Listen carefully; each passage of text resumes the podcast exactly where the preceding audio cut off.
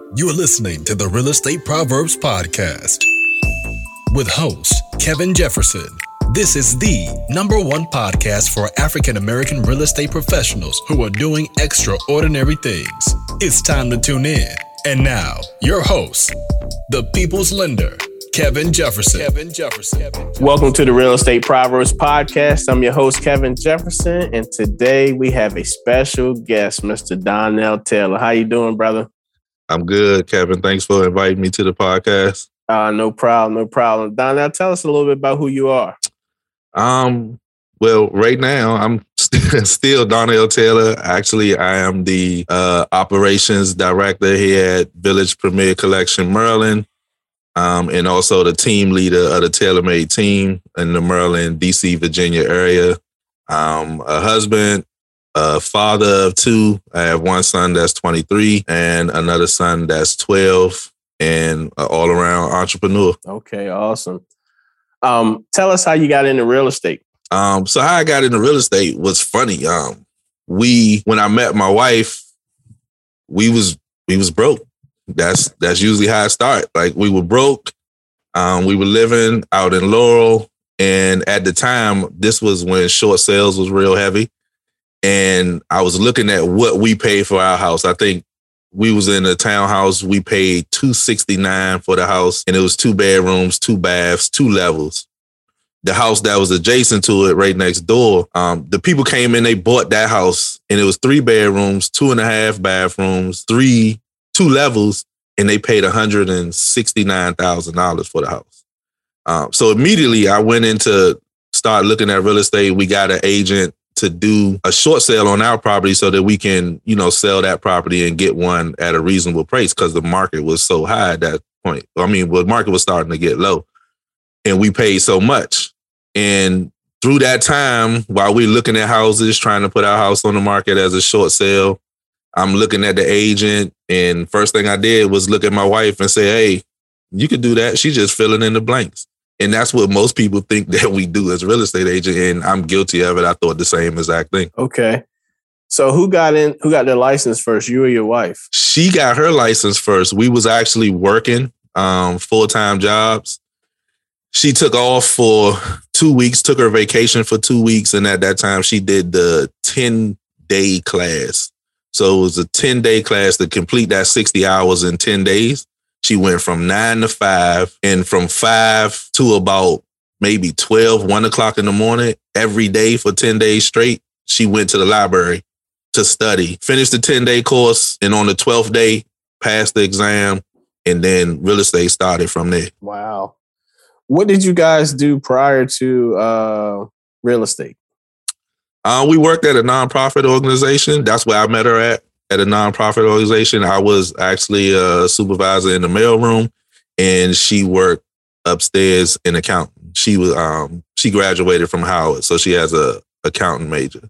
Okay, you dropping your mail off spitting game. Hey. Everybody wanted to come to the mailroom for some reason or not. That's cool. So how um how long after she got her license did you get yours? She got her license in 2012. I didn't get my license until 2015. Um, by 2012, business had started picking up and she needed help. And a lot of the agents that she were looking to for help just wasn't really like cutting it. So I said, you know what? I'll just get my license and then I'll become your helper at that time, which was only supposed to be a helper at that time. But by the time I got my license and got in, business started growing so much, it just turned into a whole uh, career for us to run the real estate business. Awesome. So what did um, what did your first year look like coming in to assist your wife? So my first year coming in, she basically just like threw me out there in the fire. Because uh, we all know once you finish real estate school, it tells you a lot of the language of real estate but don't tell you how to go service clients um, and actually run a real estate business. So I had to figure out all of that. And she was doing buyers and she was doing listings at the same time. So she gave all the buyers to me so that she can kind of be home with with our son. Because while she was running the real estate business and working a full time job, I was home for those three years with our son. So we kind of switched, and then I got all the buyers. So my first year, I think I closed like 21 deals because we had she had all of this business, and the only thing that I dealt with at that time was buyers. So I just started out working with buyers, and I ran buyers the whole entire first year. Got you at this point, were you full time, a full time agent, or were you still working for the nonprofit? No, I was actually full time. I had left the nonprofit to start a cable construction company with a couple buddies of mine. So I was contracted through cable companies, and we was doing cable construction um, on commercial properties for um, for a lot of times. Then I kind of backed away from that. And then I was doing commercial surveys. And then I got my license in real estate. And then I left that cable industry altogether and started full time in real estate. Okay. What did your second year look like uh, going in? Now you've got 21 deals under your belt. So this um, was 2016. So the second year, we the second year we really kind of got going. The first year we finished up with me doing that 21, we finished up a little over 50 transactions. Then that second year, I already kind of knew what I was doing. Um, we ended up getting a coach and get growing, and we started probably we probably hit about 70 something transactions that year. So we was we was pretty busy from the time I came into real estate and the next few years. Cause that same year that I came in, she left her full time job and then went full time in real estate herself. Gotcha. And that was 2015 was probably the beginning of what we would see as a normal market. We kind of got out of the foreclosure market. Hedge funds had purchased a lot of stuff. So we were on the tail end of what was considered a downturn in real estate. So in order to close 50 transactions, that's that's commendable. Thank you. And it, it was like it was to me, it was like a buyer's market because I was like, I was able to actually get people under contract and even in getting people con- under contract it was several times where i was getting people 4% seller help um, getting everything fixed on a home inspection it was it was definitely a different market like it ain't happening right now you barely even getting a home inspection but back then you can get seller help home inspection get the seller to pay for the warranty almost everything that the buyer wanted even to the one point where i was feeling like well buyers really control the market because the sellers, it wasn't like it was now. Like you couldn't put a house on the market and then it sell in two days. Like you actually had to work as a listing agent to get your property to sell. And that was that market. Got you. So your business, when did you guys create the TaylorMade team? So the TaylorMade team created in 2018. So three years after I got in, um, with, you know, through coaching and building the business and the business just started to grow out of what me and her could handle. And I felt like we learned so much from just not knowing real estate at all that we decided to build a team, bring people in and help them grow their business the way that we grew ours. What was your first hire? Our first hire was transaction coordinator. Um, she always she had a transaction coordinator when I came in. Um, but by the time we got to 2018, we hired a executive assistant that we combined to be a transaction coordinator at the same time. Because at this time we was probably around somewhere between 70, 80 transactions. And then when we just did the math, when you add up 300, $350 times 80 transactions, it comes out yearly to be an actual salary that you can pay somebody that had somebody full time. So we made that transition to have an EA as a dual person that was doing the executive assistant task and also the transaction coordinating, which later on we figured out that was the wrong way to do it. But money was involved. So you figured out what was best for your business at the time. Right. So what made it the wrong thing to do? Like what what did you guys realize? Um, because as you get busy and you got somebody being your executive assistant, they're doing executive assistant tasks like they're answering their phones, um, they're signing leads that come in through the phone, they're creating flyers, um, they're just doing a lot of things that don't necessarily have to do with transactions. And then when you're doing 60 and 70 transactions, you got four and five closings happening in a month, something going to drop at some point. Something's really going to fall apart at one point. And that's what started to happen. Like the business started to fall apart.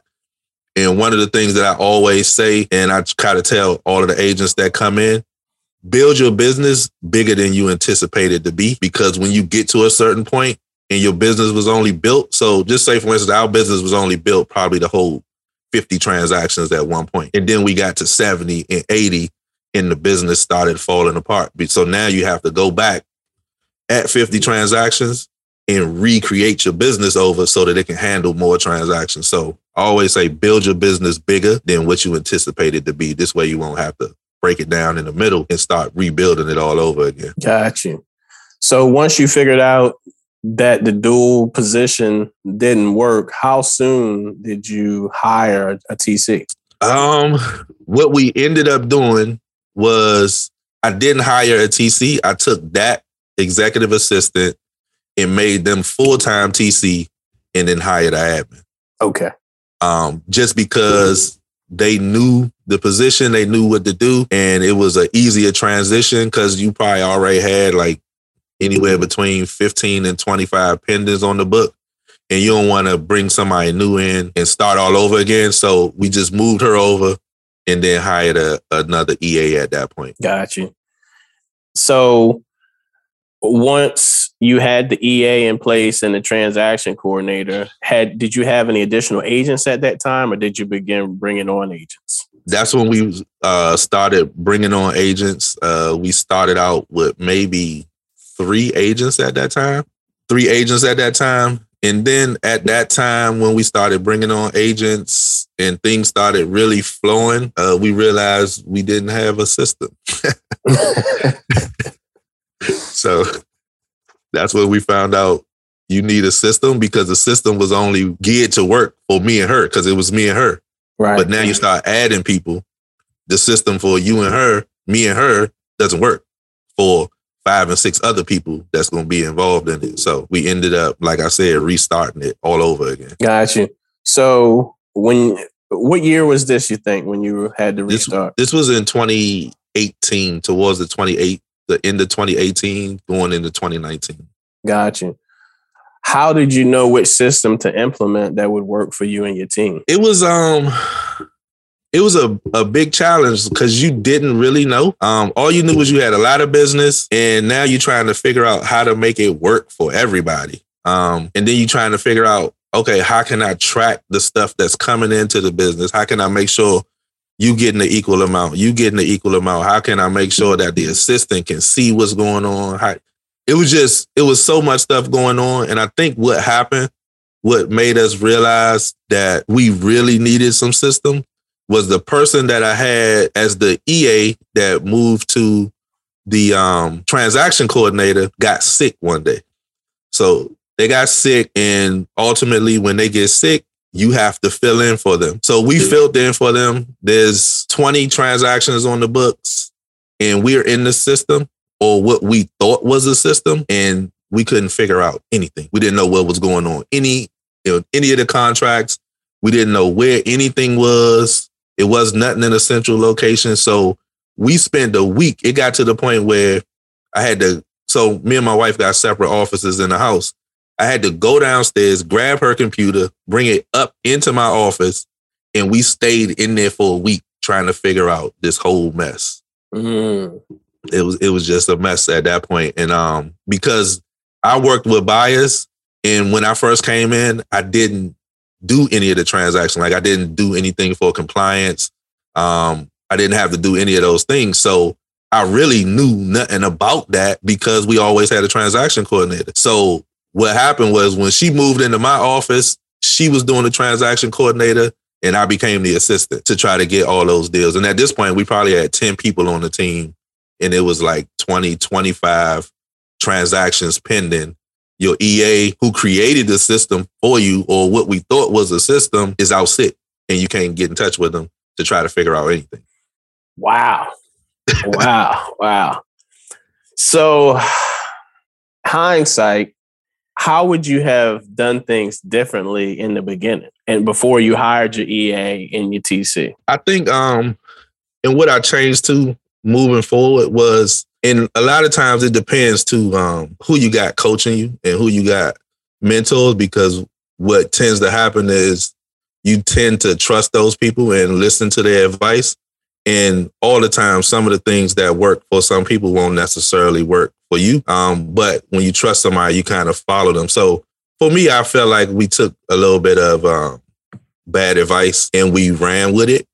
Because uh, what they what what was told was bring on an EA, bring on somebody, and let them create your system for you. Um, but at the same time, when you do something like that, you don't really understand what's going on in your business um, because somebody else created it for you.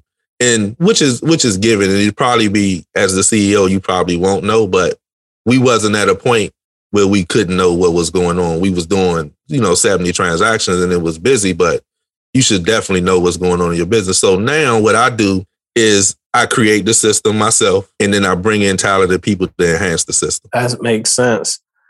And, you know, I guess looking at it from the outside in, the person, if you let that person create the system, they probably create the system that worked for them. Exactly. So the EA that got went out sick, I'm gonna tell you exactly what the system was. The system was a Google email, and how they knew that they didn't talk to somebody was they left the messages unread. Mm.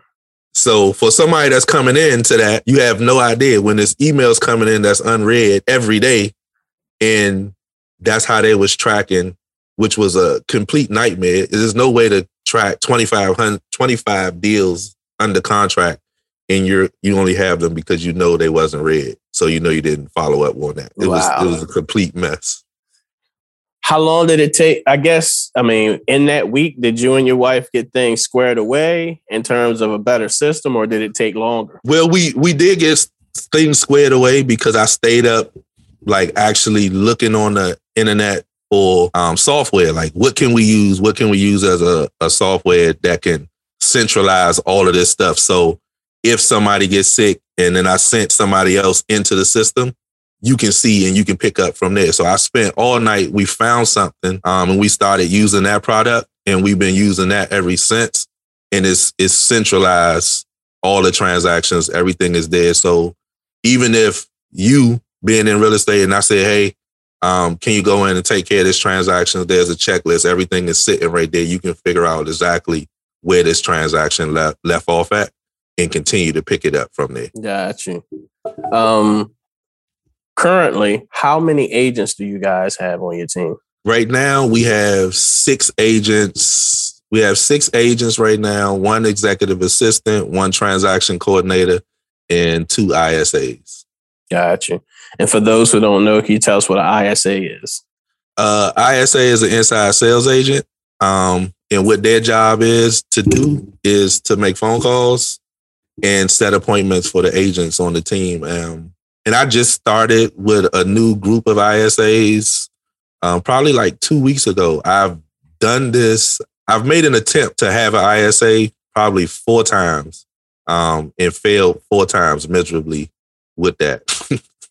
are your ISAs here in the States or are they out outside? They're actually in the Philippines. Philippines. Um, my transaction coordinators in the Philippines and my two ISAs are in the Philippines. The only uh, person that's here live is uh, our executive assistant. Got you. Um, cool. So, in terms of at this point, you're at a different place than you mm-hmm. are now, correct? Yep. Um, when did you transition to uh, Village Realty? Vill- Village Premier. I'm sorry so the brokers we came from, we was we was with Keller Williams. Um, at the time, we was the number one team in that office for a couple of years. Um, the the last two years, we finished off probably a hundred, anywhere from 115, 109 transactions for just over 35 million a year. Um, but under the structure in that particular atmosphere, uh, you know, with the brokerage splits and things like that, it was it was hard to get the team members more of the revenue because of the splits. And with the way that people work, you want everybody to be rewarded. Um, so I start talking to my wife and say, "Hey, let's let's start looking at um, our own brokerage." And then in, in that journey, She was like, Well, I don't know anything about a brokerage. And I'm like, Neither do I, but somebody that we know do. Um, and that's when we reached out to Cherie, who's actually the owner of Village, for coaching and guidance on how will how can we, you know, go independent and create our own brokerage. And then one of the things in that coaching that I never forget is she all she said, what I want you to do is go out and speak to 10 different franchises and find out what they had to offer and what you think will work best for you. And then on our next coaching call, we came back and I reported everything that I got from them, told them what I liked, what I didn't like about them. And then after all of that was said, that's when she brought up Village to us. That, you know, it was opportunity to bring Village to DC and you guys can um own that village and run that village. And that's how we got the village. Okay, cool. So how long was uh so two things. How long had you been getting coaching? We started um we started coaching probably I know she started coaching probably in 2013, 2014 by herself. And then when I came in, we started coaching and then we went to a, a different coaching company that's where we met Cherie at, um, developed that relationship through the years. Um, and even now, we still getting coached. Do you guys coach your agents or do they participate in the same coaching program as you? So nah, we we coach them. Um, through Village, we run a mentorship program, and through the mentorship program, there's a 12 session boot camp that we just take the agents from zero coming in up until running a business. And then after that, they get assigned, not really assigned, but we have mentors, which are some of the top agents in the brokerage, and they get to interview them and see which mentor will best fit their business the way they run and run their business. And then they with those mentors for the next six transactions. Got you. And so you went to 10 different brokerages. Mm-hmm. Um, mm-hmm. What was it that made you select Village Premier over those? The biggest thing that made me select Village Premier was the relationship that we had with Cherie. Um, we knew Cherie, we trusted Cherie, um, and she had something that we was looking for that we can go we can go with. Um, one of the things that I do know about business, if you running your own business and you control your business, you decide who you want to spend your money with or who you want to to grow. Um, and it's like, okay, if I'm growing other people and she's here, I trust her, I'm gonna go with you. I, because I could decide where my money goes. You run the business. It's your business. Got you. Cool. So um what is one of the drawbacks you would say of running your brokerage versus running a team in another organization?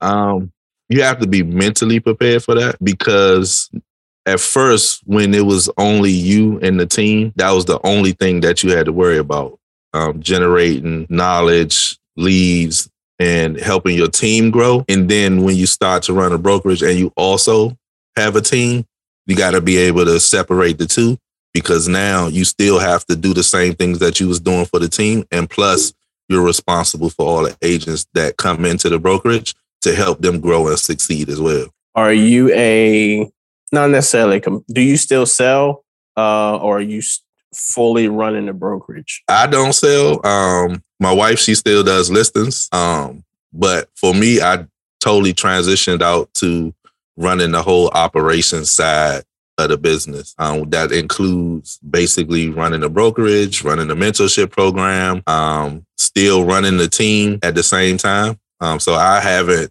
I honestly haven't sold a property since 2022. Okay. So what is, um, what does it look like on a, what does your schedule look like on a daily basis in terms of being a broker versus when you were working as an agent? Like what's the big, probably the biggest difference you think?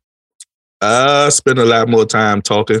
a lot more time talking in a lot more meetings um, because now, but if you if you look at it, it's probably the same. So instead of appointments with clients, I have a lot of appointment with agents, um, helping them grow their business, um, being in different meetings, getting the opportunity to speak to people like you on podcasts.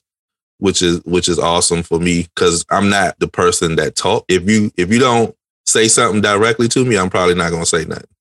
Um, so you get opportunity to talk and be able to grow people and see people grow because we came from zero knowledge in real estate to now running a, a whole full fledged brokerage. So I just want to be able to do that for other people. Gotcha. At the height of your business, what was how many at the height of the team? What was the most amount of agents you had?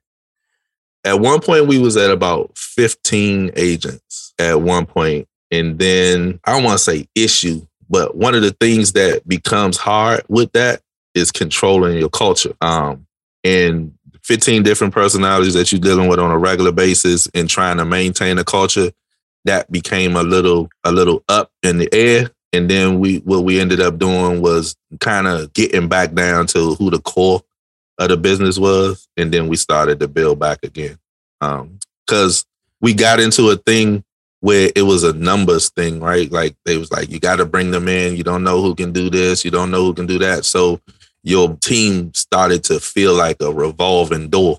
And I didn't want a revolving door. Like I wanted to build a culture, even though you know you're gonna have people to come in, people gonna leave. Once they grow to a certain point, you want them to be able to stand on their own anyway. But I didn't want people coming in, staying for like three days, three a week or so, and then leaving. So um, we broke it down from about 15, 16, that back down to like six. Okay with that being said, and and having the ability to control your culture, how big do you want your agency to be? Uh, our goal for this year is to get to 100. Okay. Um, one of the things that I, I want to happen, and it's really hard, is I want everybody that come through here to be productive at some point. You know what I mean? Like I don't want to have this brokerage with a bunch of numbers and then I got 40%, 30% of them just on your roster, not generating no kind of wealth for themselves. So that's one of the goals that I'm trying to do. Make sure that we can get people in, get them productive so that they can change their life. With that being said, are you guys bringing on brand spanking new agents or are you looking for more seasoned agents? Um, we we bring on brand spanking new agents. That's mostly what the mentorship program is it is for. Um, and right now we're redoing the mentorship program to actually get the brand new agents in the production. Um, we definitely look for seasoned agents as well. Um, but we we bring them all in. Got you.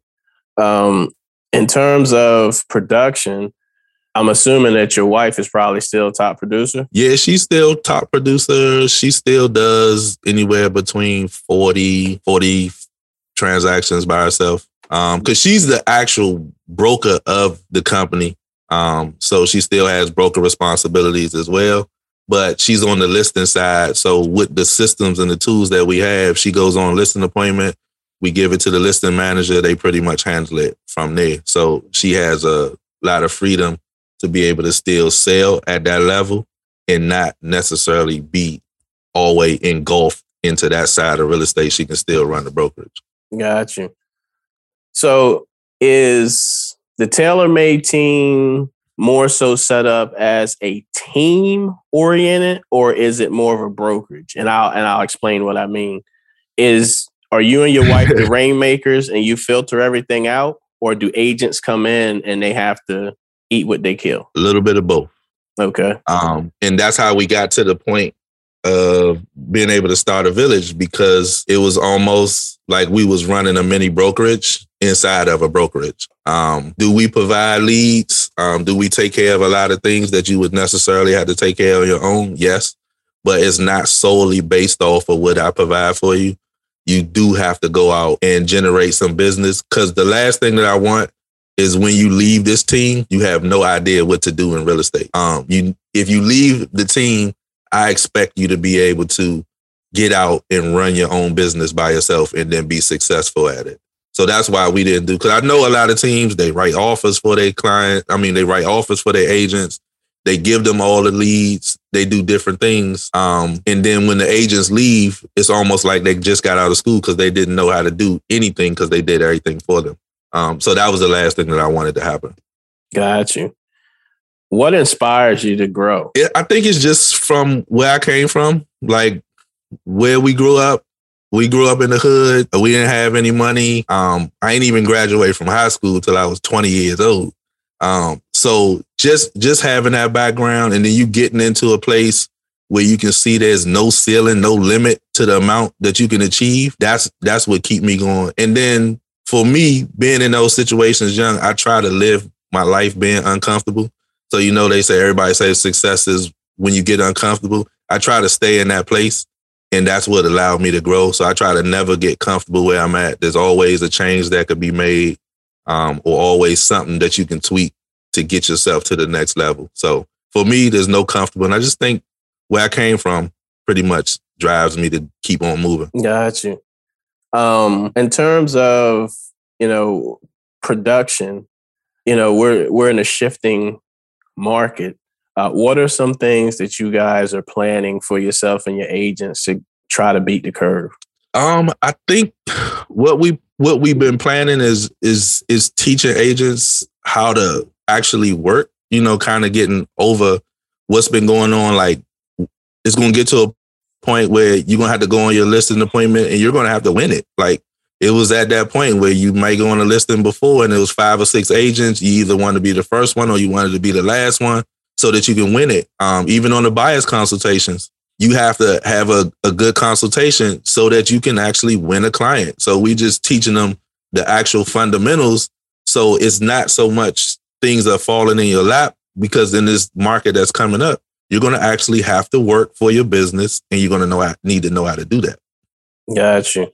What would you say if I'm a new agent coming to the TaylorMade team?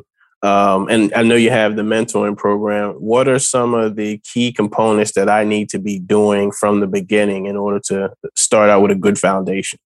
Um, prospecting. So if you come into the TaylorMade team, all the systems are in place for you, right? So you just have to plug into them. Um, and then you need to start prospecting immediately. Uh, so what I tell a lot of people, like we think we in real estate, but we our job is prospecting. If you're not doing any prospecting, you're not getting any business. Like just because you got a license, business ain't gonna show up. So we need to start prospecting, whether you're using the dialer to uh, do circle prospecting, um, using your phone to call people that you know, let them know you're in real estate.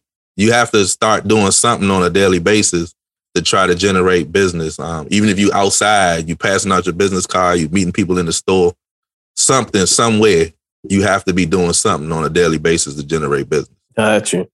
And in terms of prospecting, how much time do you uh, tell them to time block to prospect? And what does prospecting look like? At a bare minimum, I'm telling them to do at least an hour. So what we got on the team, um, and we switched it because it used to be all right, make 20 contacts a day and you should be good. But what we found, especially because 90% of the people on our team had full time jobs. Um, so if you're trying to make 20 contacts in a day and you got a full time job, you end up talking to people, just giving them your name and passing out your card, which is not necessarily going to help you if they don't call you. So we switched that later on to having uh, five real estate conversations with people. Um, have five real estate conversations with people a day. Um, and that should be good. So, but if you have a real conversation with people in reference to real estate, it's a lot better than you just running around passing out 20 cards and not knowing if you can get them. But have five real conversations with people every day.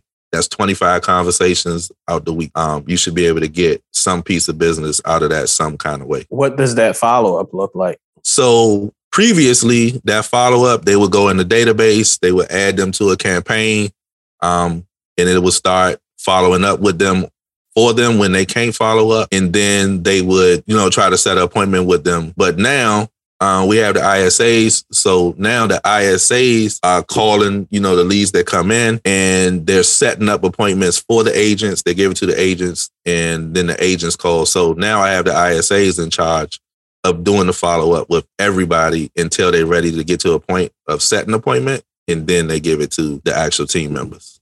Got you. Are you guys currently doing any paid um, leads? How do you generate leads?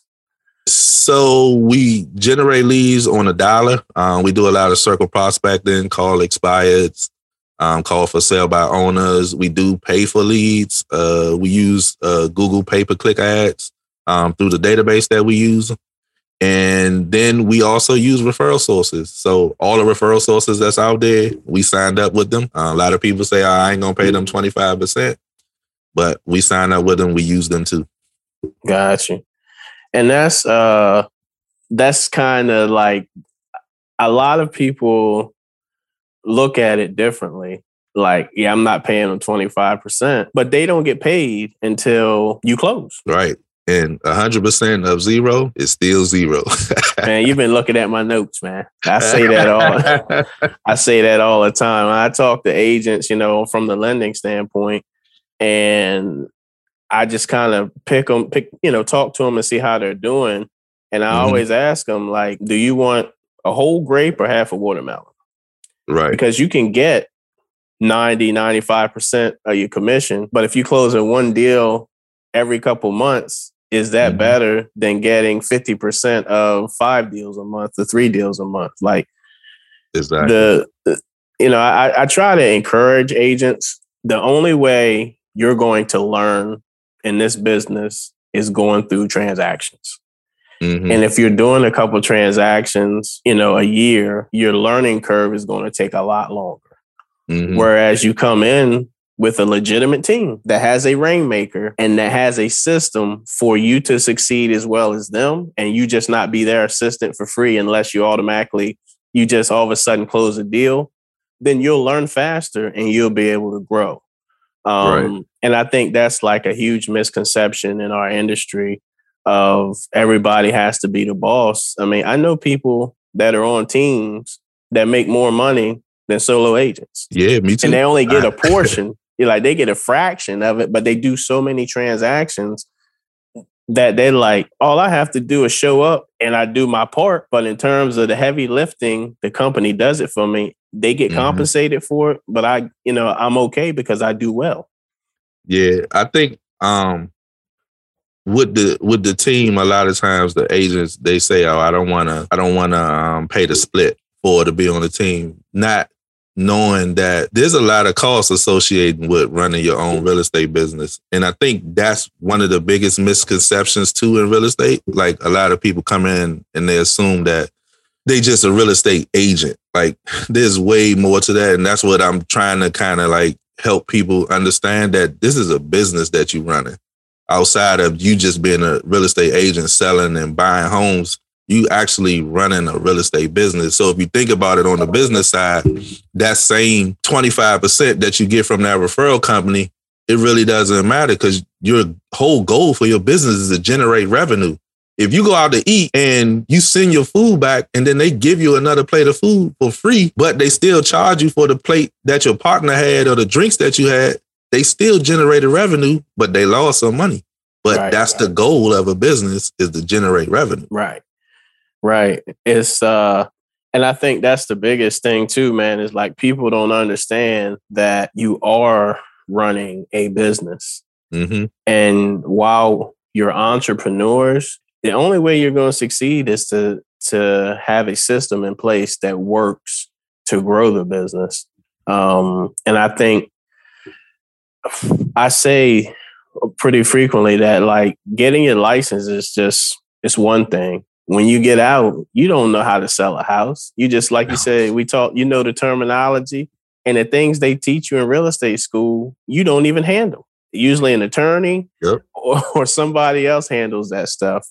Um, and I think that more companies should have more things set in place to for agents to be successful as business owners um, even down to setting up your business as an entity mm-hmm. as opposed to just being, you know, Kevin Jefferson and getting my checks sent to Kevin Jefferson, you know, set it up where your checks are drawn to Jefferson LLC or S Corp or Jefferson Incorporated. And then that's where you get say you save on the tax burden.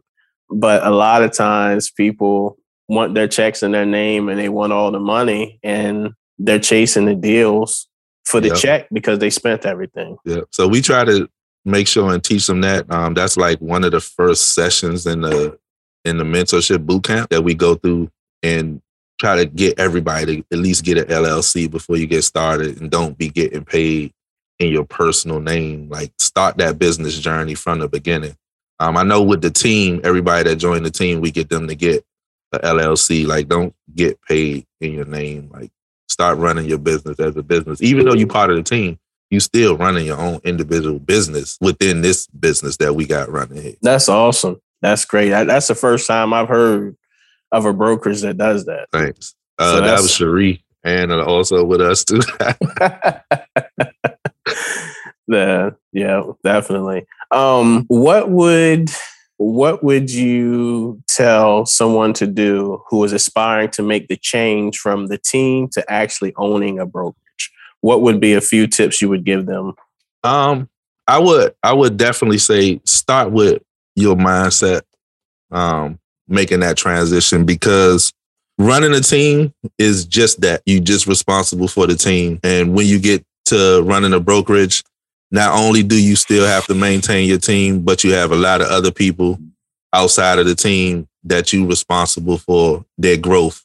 And the reason why people come to your brokerage is because they trust that you're going to help them grow in the real estate. Um, they're not coming here to hang out. They're not coming here for drinks um, even though that happens a lot of time. But the ultimate goal when people come to you is for you to help them grow their business. So if you can't mentally wrap your mind around the fact that it's two separate things and I'm responsible for another 50, 100 people growing their business along with growing the people inside of your team, it's going to be a difficult challenge for you.